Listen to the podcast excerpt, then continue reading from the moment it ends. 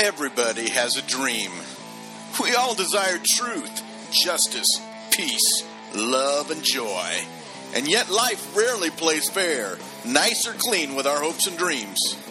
In the Old Testament, a man named Joseph discovered that palace dreams also mean pits and prisons, trouble and tragedy, regrets and repentance.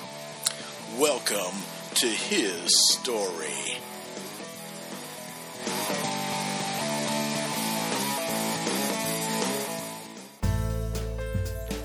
The steward took Joseph's brothers into Joseph's house, gave them water to wash their feet, and provided fodder for their donkeys.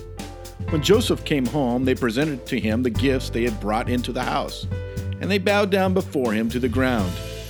Joseph asked them how they were, and then he said, How's your aged father you told me about? Is he still living? They replied, Your servant our father is still alive and well. And they bowed low to pay him honor. Genesis 43, 24 through 28. I used to have a dog named Bear. He weighed in at around 100 pounds and possessed a bark that sent postmen into panic. He roamed the roost like he owned it.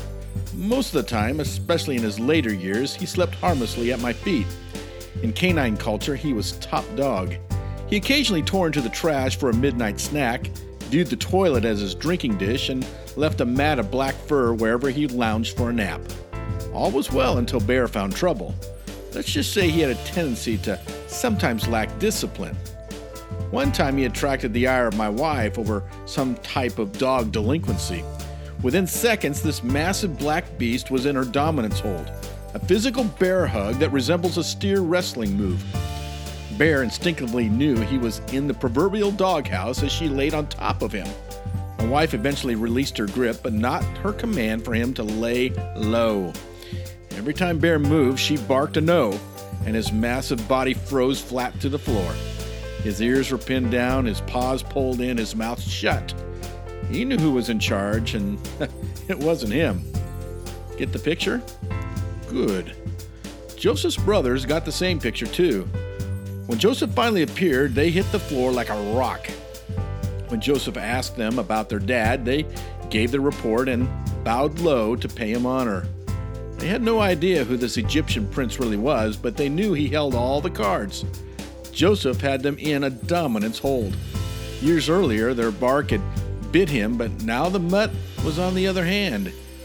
The brothers' eyes were blind to Joseph's identity, shielded by his honor and humbled by his presence. Sometimes I feel like God has me in a dominance hold. Maybe you do too.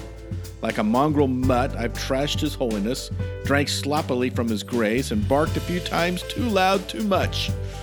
My life is pinned down by circumstance, and I'm frozen by a fear of the unknown. My dog day afternoons have suddenly become dark nights of the soul. It's in those moments that I realize God's loving discipline. Hebrews 12, 7 through 10 says, Endure hardship as discipline. God is treating you as sons. For what son is not disciplined by his father? If you are not disciplined, not everyone undergoes discipline, by the way, then you are illegitimate children and not true sons. Moreover, we have all had human fathers who disciplined us, and we respected them for it. How much more should we submit to the Father of our spirits and live? Our fathers disciplined us for a little while as they thought best, but God disciplines us for our good, that we may share in His holiness. For Bear, our discipline made him a better dog. And if man's best friend needs a dominance hold from time to time, surely I do too.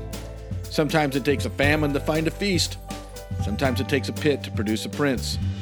Sometimes it takes a bow to bury the bone or pull the hatchet.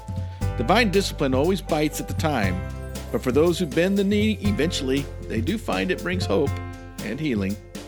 The good news is we're not dogs in God's eyes, we're His kids.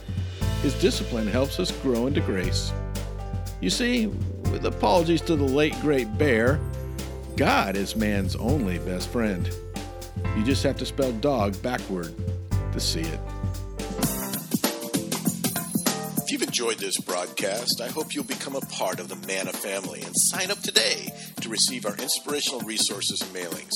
At Manna Educational Services International, we work hard to inspire, incite, ignite your church, school, or organization's teachers, leaders, and parents.